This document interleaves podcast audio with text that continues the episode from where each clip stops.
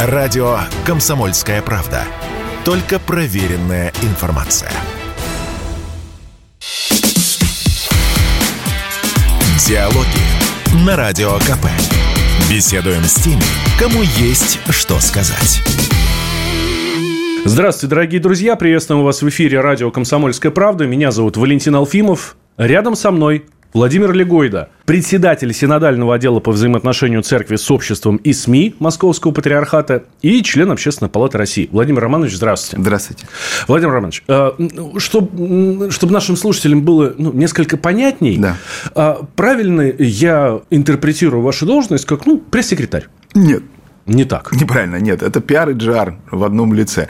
Я всегда говорю, ну, шутя, естественно, про трехголового дракона, с которым э, мне приходится взаимодействовать, но это э, такая, может быть, не самая удачная метафора. В зоне ответственности нашего отдела находятся три направления. Работа со СМИ, с общественностью и обществом в целом, и с государством. Угу. Вот с 2015 года, когда объединили два отдела, информационный, который я до того времени возглавлял, и отдел по взаимоотношению с обществом, вот три эти направления, они находятся в зоне ответственности отдела. А просто в личном качестве я возглавляю исполняю обязанности временно а, главы пресс-службы Святейшего Патриарха, но вот приставка «временно», я надеюсь, она здесь.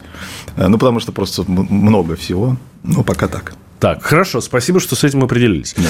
Владимир Романович, э, начинать, к сожалению, должен с непростой темы. Угу. Это Украина. Что сейчас происходит с э, Русской Православной Церковью на Украине, это больно смотреть. И мы здесь и на радио, и в газете пишем много сейчас об этом. А вот смотрите, Верховную Раду внесен законопроект о запрете на Украине Русской Православной Церкви и всех организаций, которые либо связаны, либо подчиняются ей, либо ну, входят в состав, неважно. Прошли обыски в Киеве Печорской лавре, прошли обыски в других монастырях, причем неважно, мужских, женских, ну, в общем, лезут куда только хотят, только могут. Давайте вот с общего начнем. Это новый виток религиозной войны? Ну, я все-таки был бы осторожен э, вот с такими да, формулировками, потому что если э, вот э, это, этот конфликт можно будет квалифицировать как религиозную войну, это тогда совсем тяжело. Я все-таки об этом не говорил бы. Я говорил скорее о том, что украинская власть достаточно давно уже, но а, очень активно, вот в суперактивной фазе со времен экс-президента Порошенко использует так называемую религиозную карту. Вообще, вы знаете, мне вот как религиоведу в данном случае очень интересна эта тема. Вряд ли она, конечно, для нашего сегодняшнего эфира, но возвращение религии в центр общественно-политического, вообще в центр общественно-политического, да, то есть то место, которое религия со времен эпохи просвещения не занимала, да, потому что тогда как раз-таки вот просветители, они вытесняли традиционной религии на периферию, вот это возвращение с конца прошлого века, такое активное, а оно а, проходит очень непросто. И э, здесь очень много, э, ну, если так говорить обыденным языком, минусов для самой религии. И вот Украина классический пример, когда политики используют религиозную карту в качестве своего политического аргумента. Но ну, мы помним, что это была одна из трех принципиальных позиций Порошенко, да, там свободная, ну, там страна, язык, э, вера, что-то такое, да, у него было. И он, вот этот Томас Тур, как его окрестили коллеги, угу. он пытался, собственно, переизбраться на волне того, что вот он создает национальную церковь, и все, э, усугубив существенно тяжелое э, религиозное положение на Украине.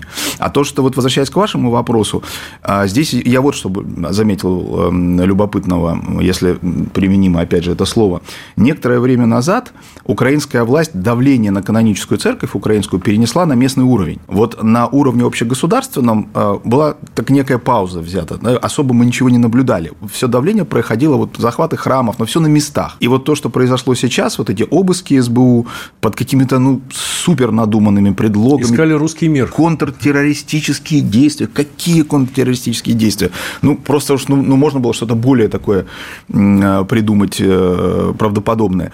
Вот это, конечно, примечательно, потому что это возвращение давления на церковь в общегосударственную повестку. Вот с, с э, давления на местах, которое было последние последние месяцы в общегосударственную повестку. Конечно. Ну, правильно я понимаю, что цель сейчас Зеленского, тогда Порошенко, еще больше оторвать русских, которые живут на Украине, от России? Ну, э, здесь, здесь, здесь же речь идет не, не, не только о русских, а вообще о верующих людях, да, потому что, несмотря на вот этот тяжелейший конфликт, на ту трагедию, которую мы сейчас все переживаем, конечно, церковь – это вот единственный и последний мост, который как-то объединяет нас, хотя, повторяю, сейчас вот сложно говорить, конечно, вот о чувстве единства, особенно видя все то, что происходит вот со стороны Украины. А, но, тем не менее, церковь, естественно, молится а, не только об установлении справедливого мира, но и о том, чтобы вот это чувство а, сохранилось э, чувство, которое связано с нашей общей историей там, ну, и так далее. Вот. И, конечно, то, что бьют по, по, по единственному, что осталось, ну, это, это саморазрушающая, конечно, тема, но вот так. Пытки священников, э, вот опять же эти обыски совершенно зверские. Дальше что будет? Ой, вы знаете, я всегда говорю, что прогнозы – это не моя профессия, да? это, это, это пусть делают их политологи, которые потом будут объяснять, почему они не сбылись. Я, я всегда шучу своим студентам, говорю, вы же политологи будущее, это значит, вы должны уметь делать прогнозы, а потом ловко объяснять, почему произошло не так. Жизнь как реальность не поддается рациональному конструированию, что бы мы с вами не предполагали, будет чуть-чуть иначе. На что мы можем надеяться, на то, что это иначе будет не так плохо, как мы предполагаем, ну, на, на это уповаем, что называется. Как церковь будет реагировать на то, что сейчас там происходит? Ведь под угрозой жизни, э, под угрозой э, жизни тысяч людей, в прямом смысле слова под угрозой. А, я специально статистику смотрел, вот читаю, в Украинской Православной Церкви Московского Патриархата 1200, 12 тысяч 69 приходов. приходов да. Там служат тоже больше 12 тысяч человек. Паства больше 35 миллионов. Ну, 80% населения страны. Вот как реагировать РПЦ? Ну, вы знаете, э, в любом случае, поверьте, это не, не какие-то там слова. Главная, конечно, реакция церкви всегда это молитва. Э, и было бы странно, если бы было бы иначе. И э, то молитва, которая уже много лет читалась об установлении Э, мира на Украине, молитва, которая сейчас вот читается последние месяцы, это все равно главное, э, мы верим э, в то, что у Бога молитвы не остаются без ответов. Что касается такой более земной, так сказать, деятельности, то мы, конечно, очень много работаем по линии международных организаций, но вынуждены констатировать, что, к сожалению, международные организации вот в рот воды набрали, Э, правозащитные, там какие-то площадки международные. И, конечно, и в этот раз, э, я об этом уже говорил, могу лишь повторить, я боюсь, что и в этот раз они не заметят всего того беззакония, которое творится, и сделают вид, что это не имеет никакого отношения ни к нарушению прав человека, ни к э, зажиму религиозных свобод, ни к чему такому, увы. Но мы будем продолжать, конечно, поднимать эти темы. Вот. Но мы видим, как сейчас международное сообщество, а точнее, те, кого принято называть коллективным Западом на это реагирует. Давайте расставим все ну, вот, точки над «и». А, в конце мая митрополит Ануфрий, это глава Украинской Православной Церкви Московского Патриархата, заявил о независимости от Московского Патриархата, проще говоря, об отделении или расколе. Я же могу так называть? Нет. Нет, не раскол. Ну, нет, нет, мы, мы, мы ну, ну, официально мы, конечно, ну, не тоже официально, мы, нет, мы, конечно, не квалифицируем это так, и э, в тех комментариях, которые были даны, а главное, даже не в комментариях, а в а, в решениях, которые Синод наш принял, а, говорилось о том, что, в принципе, то, что на соборе майском Украинской церкви было заявлено, лишь подтверждает положение так называемого Томаса, то есть документа о а, широкой автономии, который в 90, в 90-м году еще получила Украинская Православная Церковь. Просто мы здесь с вами должны понимать одну важную очень вещь. Сейчас идут боевые действия. А, все, Вы сейчас что, предупредили мой следующий вопрос. Да, все, да. что официально а, сейчас говорится Украинской Православной Церковью, говорится в ситуации колоссальнейшего давления, колоссальнейшего. И все эти шаги – это попытка сохраниться церкви вот перед лицом этого давления. Я, к сожалению, вынужден сказать, что пока эти шаги не приводят к уменьшению этого давления. Мы с вами с этого сегодня начали. Но нам сейчас вот в этой ситуации, когда наших братьев, как вы справедливо сказали, там э, притесняют и, в общем, угроза здоровью и жизни, нам сейчас выходить с какими-то резкими заявлениями, квалифицировать это там как раскол. Но это просто не, не ситуацию не воспринимать так, такой, как, какая она есть. Мы исходим из того, что все, что сейчас говорится, на, э, говорится в ситуации момента под колоссальным давлением. Вот закончится ситуация, будет будем говорить, будем... Мы, у нас даже сейчас э, коммуникации нормальной нет. Она чрезвычайно осложнена, потому что люди по телефону просто не будут говорить ничего, понимаете? Поэтому, конечно, это очень и очень сложно сегодня, но вот с такими резкими заявлениями русская церковь не выступала, и, не, насколько я знаю, не планируется. А, я почему спрашиваю? Потому что, скажем так, здесь, в миру, многие э, таят ну, очень серьезную обиду на митрополита Ануфрия, называют его последними словами.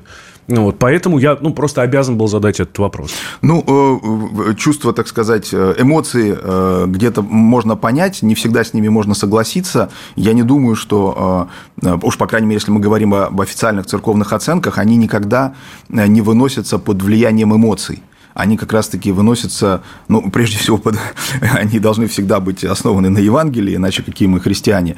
И мы, конечно, понимаем эту ситуацию, в которой, повторяю, находится украинская церковь. Конечно, мы там не можем согласиться э, и не можем никакого одобрения высказать по поводу того, что, например, э, во многих храмах перестали поминать патриарха Кирилла. Да, это такая форма признания единства церковного, когда возносится имя предстоятеля – во время богослужения. Мы сейчас про Украину говорим. Да-да-да, когда произносится, да, и мы понимаем, что э, это сегодня из-за давления невозможно, но сказать, что это хорошо, естественно, нельзя, потому что были случаи во время там, Великой Отечественной войны, когда на занятой немцами территории э, продолжалось вот, каноническое, соблюдались все канонические устроения. Вот. Но в любом случае э, оценивать это, не беря во внимание фактор вот этого страшного давления, просто невозможно. Делаем сейчас небольшой перерыв. Сразу после него мы продолжим. Э, у нас в гостях Владимир Легойда, председатель синодального отдела по взаимоотношению церкви с обществом и СМИ Московского патриархата и член Общественной палаты России. Я Валентин Алфимов. Никуда не переключайтесь. Дальше поговорим еще про одну горячую точку, которая есть сейчас у Русской Православной Церкви. Радио «Комсомольская правда». Никаких фейков, только правда.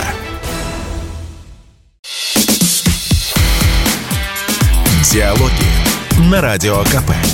Беседуем с теми, кому есть что сказать.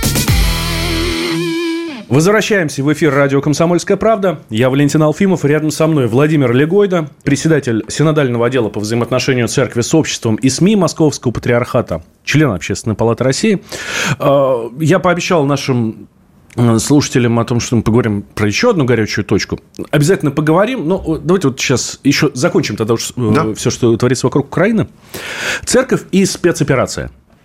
Какие отношения? Отношения церкви к спецоперации?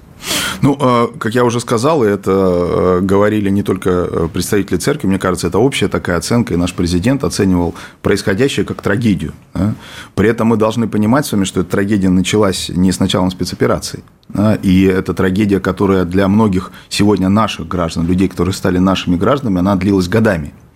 А, поэтому, конечно, делать вид, там, что этого не происходит, э, как недавно я в каком-то интервью сказал, продолжать ходить в кафе, пить кофе с круассанами и говорить, что меня это не касается, невозможно. А, конечно, это тяжелейшая ситуация, а, которую мы, естественно, все молимся о том, чтобы, как я уже сказал, чтобы наступил справедливый мир – это значит, что прекратились страдания, притеснения людей, которые не один год находились в этой ситуации, и многие продолжают находиться. Вот. А, конечно, с первых э, дней спецоперации церковь занимается э, основное направление церковного внимания, церковного служения. Это гуманитарное направление. Все те беженцы, которые оказались эм, тогда еще из Украины и из территории не признанных на тот момент э, миром, но признанных нами республик, они, естественно, э, им помогала и церковь. И знаете, я вот, мне кажется, что церковь здесь своя тональность э, у нас была, потому что меня вот очень поразила история. Наш епископ Пантелеймон, глава синодального отдела по благотворительности и социальному служению, рассказывал, что когда вот он первых беженцев встретил, там была девочка, восьмилетняя, по-моему, боюсь сейчас ошибиться, но, в общем, ей стали дарить подарки, она взяла там какую-то куклу, благодарила, но э, произнесла так тихонько, она говорит, вы знаете, мне нужны не куклы, а друзья. И вот меня это как-то пронзило, эта фраза, и Владыка так об этом рассказывал. Действительно, и вот мне кажется, что задача церкви – отогревать сердца да, все общество, мы можем э, помогать людям, естественно, это важно, продуктами, там, я не знаю, медикаментами и прочее. А вот специфика, так сказать, позволение сказать, церковная, это отогревать души и сердца. И церковь это, естественно, делает. Ну, и понятно, что это забота о нашей армии, э, ну, забота, я имею в виду, конечно, духовная э, прежде всего, хотя во многих храмах тоже собирают, там, проходят сборы на медикаменты там, и прочее, но главное это вот люди, которые справляются а, в места боевых действий, люди, которые могут а, потерять жизнь, и люди, которые будут отнимать жизнь. Это ведь тоже очень важно. Да? Человек, вот мой друг, я не так сказать, э, счастлив, что могу это сказать, Александр Сергеевич Ходаковский, он много говорит о том, что происходит с человеком когда он находится в местах боевых действий. И он... Александр Сергеевич Ходоковский – это командир батальона, батальона «Восток», который да, служит да, в Донбассе. Да. да. И он, а, это, собственно, с первых дней с 2014 года он а, участвует в этих боевых действиях. Вот. Э, он а, говорил, он, он заставил меня немножко по-другому на это посмотреть. Я всегда исходил из того, что вот зачем священник э, на войне, да? чтобы человека ну, укрепить, благословить и так далее. Он говорит, что расчеловечивание очень быстро может произойти. Угу. И священник нужен что, как тот, кто что вот это расчеловечивание может остановить у человека с оружием в руках. Понимаете, это же важнейшая функция. И, э, опять же, вот такой немножко канцелярский язык получается, но это, это очень-очень важно, чтобы оно не наступило. И сейчас, конечно, когда мы будем сталкиваться, наше общество столкнется с посттравматическим синдромом, здесь э, цель э, очень, простите, здесь роль церкви очень велика. И у нас уже в Воронеже Создается сейчас общецерковный центр, а, там есть священники, у которых большой опыт взаимодействия с ребятами, которые получили а, а, тяжелые ранения и так далее. Вот церковь, конечно, она максимально вовлечена во все, во все это служение. Хорошо. Но ну, вы говорите про священников, которые взаимодействуют с теми, кто получил ранение. А много ли э, священников на передке? Приходят новости о том... Ну, капелланы, да, так, так называются? Ну, у нас которые... не формализована эта история. Мы э, статус, э, на сегодняшний день статус, который имеют священнослужители в армии, не позволяет им находиться в местах ведения боевых действий. Мы сейчас этот вопрос с Минобороны решаем. Есть уже э, способы решения, но по факту, конечно, там несколько десятков священников находится. Четверо священников погибли. Вот э, все, наверное, помнят вот э, гибель недавнюю э, отца Михаила Васильева, удивительного человека, удивительного священника, действительно военного священника, который много-много лет занимался, вот, и побывал во всех горячих точках, там у него десятки, если не больше, там прыжков с парашютом было, и, в общем... ВДВ батюшка так да, называют. Да, да, да, он, он был, он особый был, конечно, он такой вот единственный но, конечно, священников много. Недавно, к сожалению, скончался еще один священник, который находился вместе с отцом Михаилом. Он, отец Михаил, к сожалению, вот он сразу погиб, а отец Александр из Псковского из Псковской митрополии, он, врачи боролись вот э, за его жизнь, но, к сожалению, слишком тяжелые были ранения. Священники там находятся, конечно, и, и мы постоянно слышим от э, коллег наших военных, что это очень важно, их присутствие там. Осуждает ли церковь тех, кто бежал от мобилизации? Ну, церковь э, вообще, понимаете, вот э, вы же понимаете, как церковь относится к осуждению. Да? Я просто сейчас подбираю слова, потому что я вижу заголовки, которые сделают наши коллеги. Легойда заявил, что церковь не осуждает. Там. Я, я ничего не заявляю, да? я рассуждаю вместе с вами. Это нам, нашим коллегам, которые будут писать. Я их предупреждаю, что я не делаю никаких заявлений в этом эфире. Вот. А э, церковь всегда разделяет человека и поступок. Вот есть фундаментальное отношение а, церкви к грешнику, к греху и грешнику. Грех, а малодушие – это грех. Да? То есть трусость, а, а всегда должен быть назван грехом. Грех должен быть назван своими словами. Но грешник – это человек, которому нужно дать шанс вся идея покаяния, исповеди, она на этом основана. Потому что если мы не даем грешнику шанс, а зачем тогда каяться? В чем тогда смысл? Да?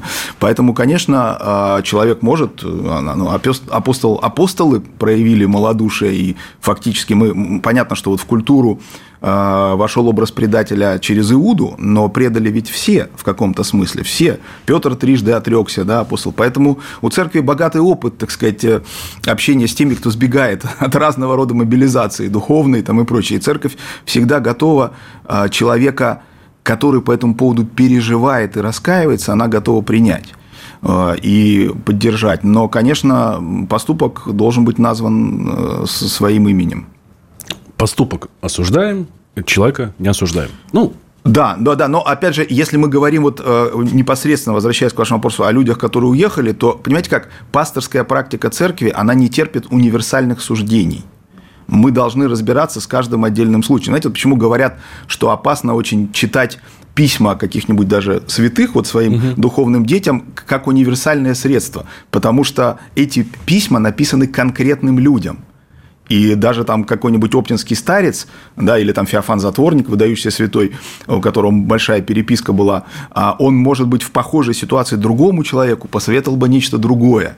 Поэтому тут вот важно понимать, что пасторская практика, она индивидуальна очень. Есть мнение, что вот э, такие военные времена, времена спецоперации выявили культурный и духовный кризис в России. Э, как его преодолевать? Культурный и духовный кризис выявили не военные времена, просто э, они сделали это невозможным отрицать угу. на того, что э, мы зашли во многие тупики в нашем движении, да, и в плане там поощрения каких-то Э, явления, которые я, например, культурными не могу назвать, но тем не менее, которые вот десятилетиями у нас, э, там, я не знаю, спонсировались э, и прочее, прочее.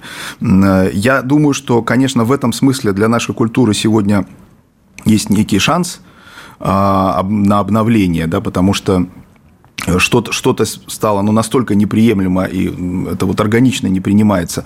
Но я могу сказать, что есть и то, что меня немножко беспокоит, потому что вот а, посмотрите, что сейчас происходит в, так скажем так, традиционном патриотическом э, окружении, что ли, да, вот в, наш, в нашей среде этой, потому она, собственно, сегодня, безусловно, доминирует, и слава богу, но когда люди начинают друг с другом разбираться, кто больше патриот, и когда внутри вот э, э, традиционалистов начинаются какие-то зачастую непонятные для меня э, хочу избежать использования слова разборки, да, это очень, это, это очень грустно, это очень грустно.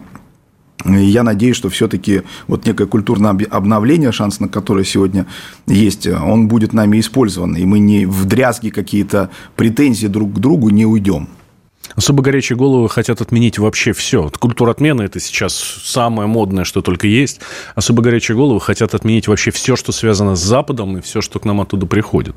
Ну, знаете, я, я всегда говорил, когда вот э, э, мы стали сталкиваться со случаями э, вот, отмены русской культуры э, за границей, я всегда говорил, что, ну, если вы выбираете этот путь, выбирайте. Мы не собираемся отменять там ни Томаса Мана, ни таких там величайших э, людей, авторов, авторов, там, как Сервантес, э, Данте и так далее. Если надо, если вы по этому пути пойдете, мы и вам еще про них потом расскажем, потому что мы э, понимаем э, величие христианской культуры, европейской в целом. Это, мы принадлежим к этой культуре.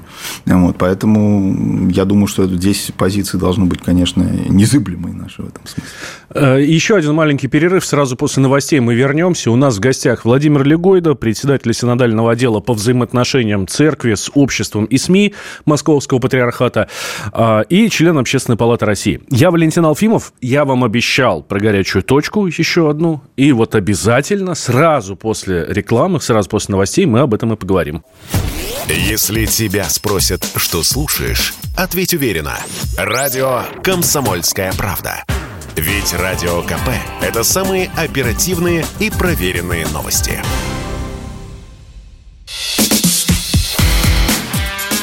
Диалоги на Радио КП. Беседуем с теми, кому есть что сказать. Мы снова в эфире радио «Комсомольская правда». Я Валентин Алфимов, рядом со мной Владимир Легойда, председатель синодального отдела по взаимоотношениям церкви с обществом и СМИ Московского патриархата и член Общественной палаты России. Еще одна горячая точка, как я и обещал нашим слушателям. Э, для меня, честно говоря, прям как обухом по голове. Работал телевизор, увидел. Ну вот, может быть, многие не знают. Смотрите, 22 ноября Священный Синод Александрийского Патриархата принял решение о приостановлении поминания имени представителя РПЦ э, патриарха Кирилла. Это то же самое, что на Украине, где не поминают. Теперь вот э, точно так же в Африке. И лишил сана митрополита Клинского Леонида. А митрополит Клинский Леонид – это патриарший экзарх а, Русской Православной Церкви в Африке. А, посол можно так сказать? Ну, нет, не вполне. Это, это экзарх, это человек, который возглавляет э, приходы экзархата угу. да, на определенной территории. Э, и здесь э, понятна логика, э, или то, что называется логикой действий Александрийского патриархата, э, поскольку Александрийский патриарх воспринимает всю Африку как свою каноническую территорию. Угу. Что в действительности, конечно, намного сложнее и никакого ну, такого что называется, общецерковного, общеправославного решения о том, что вся Африка – это каноническая территория Александрийского патриархата, конечно, продемонстрировать нельзя такого решения. Поэтому каноническое значение ну, вот этого лишения сана, там, запрета, со стороны Александрийского патриархата оно ничтожно, оно, его нет этого значения, естественно, оно, ни, никакой, никакого значения это решение для э, русской церкви, для владыки Леонида не имеет. Но это, вот, к сожалению, тот путь, на который некоторое время назад стал Константинополь э, в связи с э, украинским вопросом. Ну, вот сегодня некоторые Э, предстоятели других поместных православных церквей тоже выбирают вот, эту, вот этот путь, и это не, не делает жизнь внутри православной семьи большой проще и правильней. То есть это давление на русскую церковь с еще одной стороны. Ну, Здесь, ну, на Украине, там, в Африке. Там, да. Да. А, э, слушайте, э, Владимир Романович, а вот если, если вернуться к самому началу, да и вообще вот к этому давлению всему, угу. а, многие сравнивают то, что происходит сейчас на Украине, вот именно в, в давлении на церковь, с ну, неким таким подобием давления в там, сто лет назад у нас здесь, в России. А, ну, некоторые политологи и корреспонденты ну, говорят, что ну, вот украинские власти полностью перенимают советские традиции борьбы с церковью. Ну и, собственно, вот прям так и Э, и поступают. Можно сравнить и, соответственно, можно ли из этого сделать вывод, что ну, 70 лет у нас церковь душили в, э, в стране, выжила, и слава богу. Э, можно ли тогда сделать вывод, что и, и там все вот эти вот попытки задушить, они ни к чему не приведут? Ну, э, мне представляется, что любые исторические аналогии вещь очень условная, потому что, как еще древние греки нас предупредили, дважды в одну реку э, войти невозможно. Поэтому, конечно, даже если они напрашиваются, эти исторические аналогии, понятно, что новая ситуация и похожие вещи все равно по-новому происходят. А, наверное, я не, я не вижу ничего такого недопустимого в этих аналогиях, если при этом мы понимаем, что все-таки время другое, люди другие, общество другое. А вот в плане того, что церковь все равно выживет, вот это, мне кажется, вывод, безусловно, правильный, потому что церковь, вот самопонимание церкви, мы исходим, верующие люди исходят из того, что церковь стоит э, силой Христовой, а не, не человеческими какими-то э, усилиями, запретами э, или там разрешениями. И поэтому... Если как... бы от нас все зависело, да, давно бы уже рухнуло. Давно бы рухнуло, да. И, и еще, как сказал мне один замечательный наш историк, к сожалению, уже ушедший от нас, а, я у него спросил, вот когда а, было легче. Он говорит, легче было, когда было труднее. И вот это такой парадокс, да, что давление, оно действительно... Много чего происходит, конечно, при, при давлении, но люди, которые вот сопротивляются этому давлению, это люди, которые действительно очень важны для жизни церкви. А, хорошо, идем дальше. Еще одна тема важная. В Госдуме э, приняли целый пакет законов, связанных с ЛГБТ-пропагандой. Мы понимаем, что церковь такие меры поддерживает, и спасибо.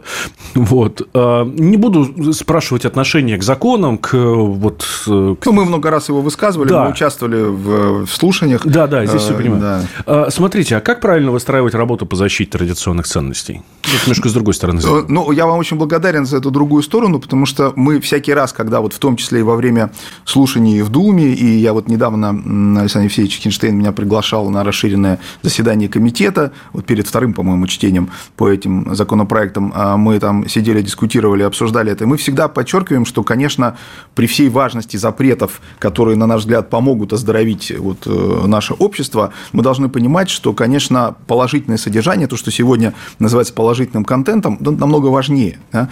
потому что мы, ну, мы знаем, как, э, так сказать, пределы действия э, запретов, они, и без них не может быть ни общества, ни культуры. Да, я как культуролог всегда говорю, что вот, э, культура начинается с флажков. Да, мы говорим, вот сюда заходить нельзя. Да, любая культура, если нет флажков, э, то жизнь распадается, да, культура перестает существовать. Любая. Флажки обязательно должны быть. Мы, мы определяем допустимое и недопустимое, дурное и хорошее.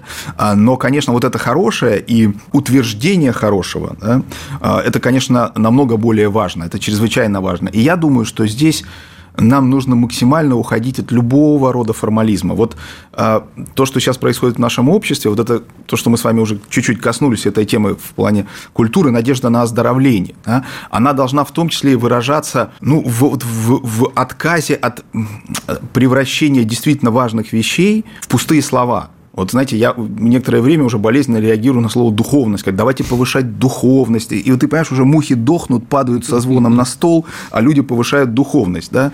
А, нужно действительно а, говорить о каких-то ну, живых, э, правильных вещах. Мы вот говорим о работе с молодежью, там, надо работать с молодежью. Ну, халва, если тысячу раз произнести, слаще же не станет. Да? И если работать с молодежью, надо прямо и честно отвечать на те вопросы, которые у ребят есть. И я в данном случае это не абстрактно говорю, говорю, я вот очень ценю возможность, которая у меня есть преподавать. Я каждый год вижу там 200-300 новых потому что студенты меняются да, а, постоянно, там, первокурсников, второкурсников, и а, я с ними нахожусь в диалоге, там, э, в диалоге на лекциях, после лекций, у нас там телеграм-чаты, э, мы переписываемся с ними, так сказать, постоянно, и вот это, вот это очень важно.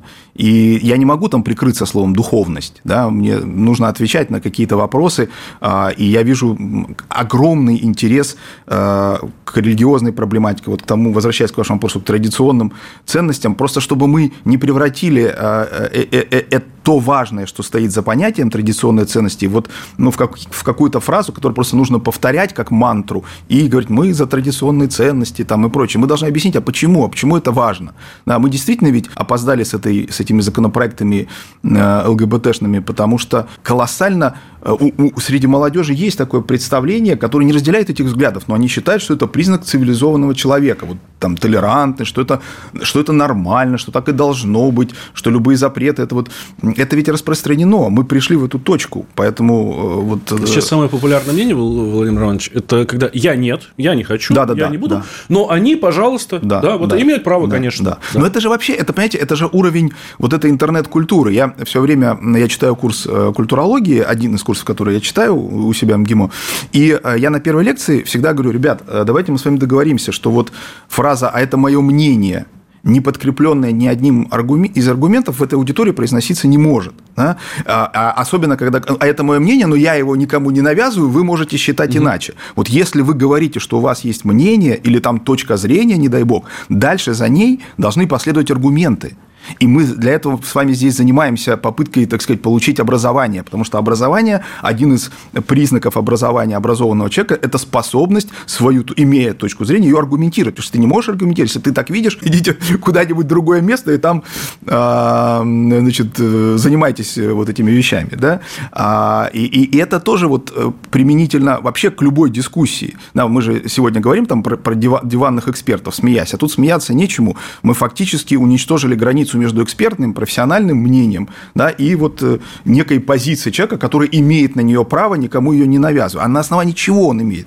Э, право на эту позицию. Вот на основании чего, почему я должен выслушивать чье-то мнение, там, не знаю, неважно о чем, у человека, который никаких профессиональных навыков не имеет. Но мы же в эту точку пришли. Вот, знаете, я всегда говорю, мне очень э, примечательным показалось, провели опрос у московских школьников, 500 московских школьников, у них 490 или там 487 любимых блогеров. Понимаете, это же все, это же распад традиционного информационного пространства полный. То есть, фактически у каждого школьника свой любимый блогер. И мы с вами должны понимать, что он от этого блогера, у него все, все, все, что школьник, вот чем он интересуется, он узнает от этого блогера, потому что блогеры же сегодня про все говорят, и он не будет там слушать э, вашу прекрасную программу, еще что-то, потому что у него есть блогер, которому все расскажет, и про СВО, и про Украину, и про русскую православную церковь. Вот у него источник. И про ЛГБТ. И про ЛГБТ. И он будет считать, что вот, ну как, вот, вот у него есть авторитет. Он это сегодня такой, завтра другой, но это источник информации. Это, кстати, коренное изменение инфополя. Да? Вот это то, что мейджеры могли вещать на сотни миллионов людей создавать там э, фигуры такие, как Элвис Пресли, это время ушло, сегодня оно невозможно. Так, делаем еще один небольшой перерыв. Владимир Романович, вы сами про блогеров заговорили, значит, да. тогда следующую часть давайте вот об этом и, давайте, и да. Э, продолжим. После новостей сразу к нам вернется Владимир Легойда, председатель Синодального отдела по взаимоотношению церкви с обществом и СМИ Московского патриархата, член Общественной палаты России. Я Валентин Алфимов. Никуда не переключайтесь, будет еще интересней. Радио «Комсомольская правда». Мы быстрее телеграм-каналов. Диалоги на Радио КП. Беседуем с теми, кому есть что сказать. Мы возвращаемся в эфир радио «Комсомольская правда». У нас в гостях Владимир Легойда, председатель синодального отдела по взаимоотношениям церкви с обществом и средствами массовой информации Московского патриархата и член Общественной палаты России. Я, Валентин Алфимов. Вы прошлую часть, Владимир Романович, вы так интересно сказали, что вы э, имеете честь и удовольствие видеть каждый год там 200-300 новых студентов. Вы их видите уже не первый год. Ну, то есть новые у вас обновляются. Не десятый, да. Да, через вас проходит огромный поток людей, и вы можете можете сделать, ну, такую выборку да, так антропологическое исследование, по сути. Расскажите нам, как меняются... А студенты, первый, второй курс, это самое интересное время. Это самое интересное время, это самые модные тенденции, это то, что мы, там, в мир войдет к нам, ко всем, там, через 5-10 лет. Как меняются люди за это время? Вот как вы можете наблюдать? С вашего позволения, назвал бы это именно скорее наблюдением, да, потому что я не проводил э, безусловно, с помощью безусловно. научного инструментария исследований, опросов, да, картина была бы, наверное, более четкой, но, конечно, у меня есть нечто, что является э, чем-то большим, чем просто ощущение, да, потому что я всегда говорю, ощущение категория ненаучная, это, конечно, больше, чем ощущение, да, это насколько мы находимся в диалоге и прочее. Поэтому э, я вот часто над этим размышляю, и у коллег своих, кстати, спрашиваю тоже, вот даже, знаете, иногда дохожу до такого, что вот назовите три черты там, или две черты, которые вам нравятся, не нравятся.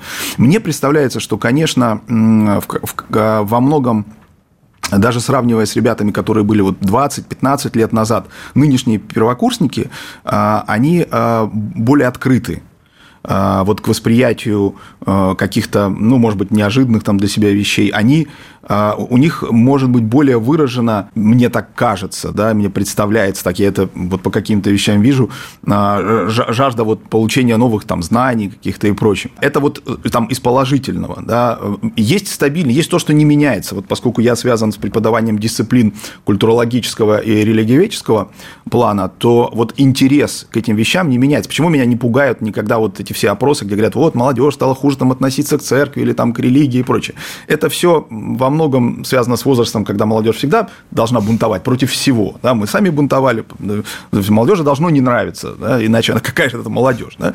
А, но я вижу, что вот интерес, если ты всерьез говоришь, вопросы, они всегда, они, у них может быть там с чем-то не согласен, но им это интересно. Да? Это, опять же, у тех, у кого, в принципе, есть интерес к учебе, потому что если взять там любую аудиторию за 100%, то там всегда будет там от 10 до 30% тех, которые не понимают, что они здесь делают, и их научить очень сложно, потому что они не хотят. Да?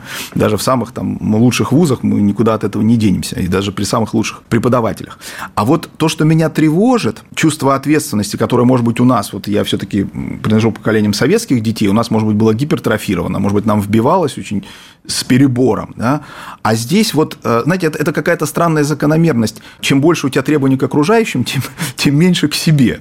И вот а, здесь вот, ну, я вам просто пример приведу. Вот я не пускаю опоздавших никогда на лекцию. Я всегда говорю, ребят, есть такое понятие профессорские 15 минут. Я на 15 минут никогда не опаздываю, но я там могу прийти, задержаться минут на 5, но я в аудиторию вхожу последний. И вот бывали у меня случаи, когда говорю, а что это такое, это полицейские порядки, мы хотим учиться. Я говорю, вы хотите учиться, значит, без 5-9 вы должны находиться в аудитории крайний срок. Потому что в 9 звонок, я же вас не прошу приходить без 15, там, в полдевятого, я прошу приходить вовремя. И при этом, когда эти же студенты, допустим, вот была пандемия, и контрольные у нас были все, ну, дистанционные лекции, контрольные, и вот я говорю, ребят, вот до 19 часов там вы должны прислать контроль, до 18, не помню, и вы должны от меня получить там по почте или где-то в чате ответ, что я вашу работу получил. И вот, знаете, были такие некоторые эмоциональные эти, Владимир Романович, уже 15 минут, как я отправила вам контрольную, вы до сих пор не ответили. Я говорю, а почему я должен... Вы считаете, что я 24 часа сижу и жду ваших контрольных и немедленно отвечаю? Это вот обычно были те же самые люди, которые считают нормальным там опоздать,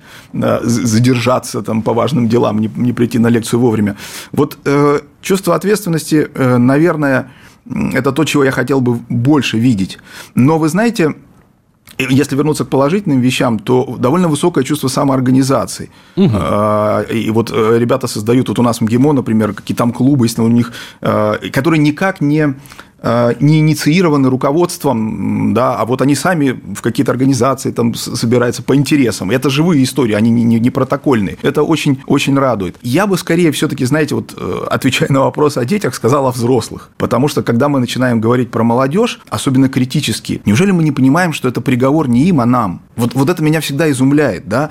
Любая критика э, поколением отцов, поколения детей – это критика себя, потому что это вы довели до этой точки, это вы так, это мы, да, не буду себя отделять, это мы так общаемся с нашими детьми, что они перестают нам верить, это мы с ними не читали книги, это мы им говорили на музыку, которую они слушают, да, что слушаешь какую-то фигню, надо вот это, а ты послушай, ты так, ну, хотя бы обоснов... обоснуй, почему там. Э, конечно, мы должны иметь право, я стараюсь это и со своими детьми, своими студентами делиться с ними тем, что нам дорого.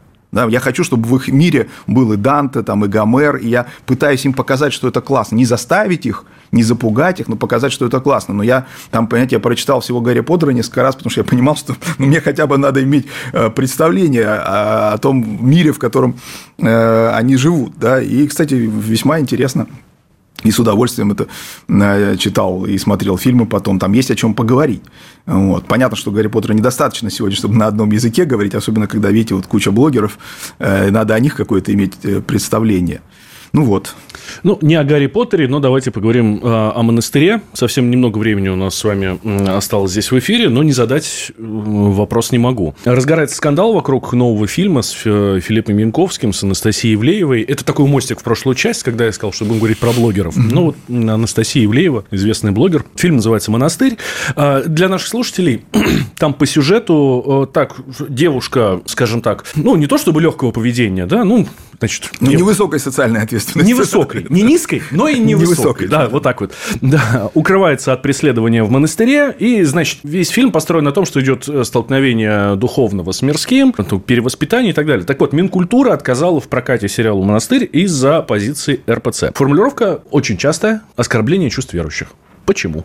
Давайте уточним. Эта э, ситуация несколько сложнее. Мы действительно, именно наш отдел э, находился и в контакте с Министерством культуры, и не только с Министерством культуры по этому вопросу. Дело в том, что еще перед началом съемок мы получили э, запрос от создателей э, сериала на разрешение, э, запрос, чтобы мы им разрешили снимать в некоторых местах, связанных вот с ну, монастыри, храмы и прочее. И готовность с нашей стороны была, потому что мы активно занимаемся, мы, например, вот фильм «Непослушник», мы консультировали делали. И я вот еще раз хочу воспользоваться возможностью сказать, что мы очень благодарны коллегам в съемочной группе, что они к нам обратились, и мы и фильм нам нравится, и мы много с ними занимались, и наши пожелания были учтены. Вот, все, ну, как это может не нравиться, когда твои пожелания учтены. Вот, здесь мы тоже с готовностью откликнулись, тем более, что кто-то там нас просил об этом, даже, по-моему, священники обращались, говорят, что вот э, замысел хороший, ну, действительно хороший замысел, человек перевоспитывается, да, нравственная составляющая. После прочтения сценария мы сказали, что мы не готовы вот в таком виде поддержать а это был сценарий. Понятно, что сценарий там, от фильма отличается. Вот. А, и мы эту позицию обозначили. Со стороны съемочной группы готовности продолжать диалог не последовало. Угу. Я, я, по крайней мере, не знаю о том, что вот после нашего письма, где мы свою позицию выразили, а мы же, мы же не закрывали э, готовность к взаимодействию, мы рассказали, что вот сценарий прочитали, простите, но считаем, что это искаженный образ. Вот наша формулировка. Мы не говорили об оскорблении чувств верующих, мы говорим о том, что а, вот прочитанные, изученные нами материалы, они создают искаженный образ церкви. Да, и нам не хотелось бы это поддерживать. Но это же не, мы же не закрывали возможность для диалога. Что касается фильма сейчас, то мои коллеги смотрели, я честно признаюсь, что я, только две серии вышло, насколько я понимаю, да, а все-таки художественное произведение должно оцениваться ну, целиком. Да, надо досмотреть до конца, это очень важно. Вот, но мы действительно находимся в, в контакте с Министерством культуры, мы транслировали им и нашу позицию по сценарию, и по отсмотренным Э, вот моими коллегами первым сериям и свои соображения высказывали. Более того, насколько я понимаю, вот касаемо этих двух первых серий, даже по сравнению со сценарием какие-то вещи еще более, э, так сказать, были представлены в том виде, с которым нам очень сложно согласиться. Но это произведение искусства, пожалуйста, пусть высказываются разные люди. Здесь не может быть, знаете, это же не догматический вопрос, на который э, вот все верующие должны одинаково смотреть. Да? Кому-то, я всегда говорю, православные люди не обязаны любить Достоевского. Вообще, это такая подмена. Если ты православный, тебе должен нравиться Достоевский. Может, не нравится, ради бога. Вот. Но, с другой стороны, мы честно ответили вот на полученный запрос, в том числе Министерства культуры, и мы благодарны коллегам что они к нам обратились. И я еще раз могу э, сказать, используя вот эту возможность, что мы э, с коллегами, с представителями творческого сообщества находимся в тесном контакте, взаимодействуем, всегда готовы, открыты к диалогу, готовы обсуждать там, с создателями этого сериала, любыми, любыми другими, и честно, но, но честно при этом говорить о каких-то своих... Понимаете, это же не, не, не, не какая-то идеологическая история, да, это действительно то, что нам дорого, и мы многие фильмы очень консультируем и на уровне там, того, чтобы не было просто фактических каких-то ошибок, да, а, это тоже важно, да, но и на уровне вот, художественной убедительности, давайте скажем так, да, потому что все-таки э, я как э, человек, может быть, не творческий, но имеющий отношение вот к изучению культуры, могу сказать, что, конечно, произведение искусства бывает ну, двух видов, либо талантливое, либо нет, и это главный его критерий. Не надо, я всегда говорю, что не надо бездарные произведения прятать за идеологически выверенное содержание, говорит, что ну, оно же значит, о традиционных ценностях, давайте, ну, ну если стихи плохие, зачем, хоть как, неважно, о каких они ценностях. Вот. Но здесь вот у нас есть вопросы все-таки к тому, как э, представлен образ церкви, вот и мои коллеги э, так это сформулировали. Спасибо большое, Владимир Романович, за откровенный ответ. Владимир Легойда у нас был в гостях, председатель синодального отдела по взаимоотношениям церкви с обществом и СМИ Московского патриархата, член Общественной палаты России. Я Валентин Алфимов. Владимир Романович, Ждем вас в нашей студии всегда. Спасибо большое. Для вас наша дверь всегда открыта. Спасибо. А, слушайте, дорогие друзья, радио «Комсомольская правда» всегда и везде, потому что слушать больше нечего. Диалоги на Радио КП. Беседуем с теми, кому есть что сказать.